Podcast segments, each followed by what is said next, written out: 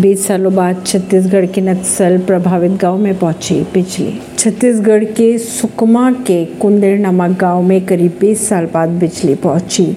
सुकमा के एसपी के अनुसार 20 साल पहले इस क्षेत्र में बिजली थी, लेकिन नक्सलियों ने गाँव पर कब्जा कर लिया था और खंबे तार आदि को नुकसान पहुंचाकर बिजली की कनेक्टिविटी को भी नष्ट कर दिया था।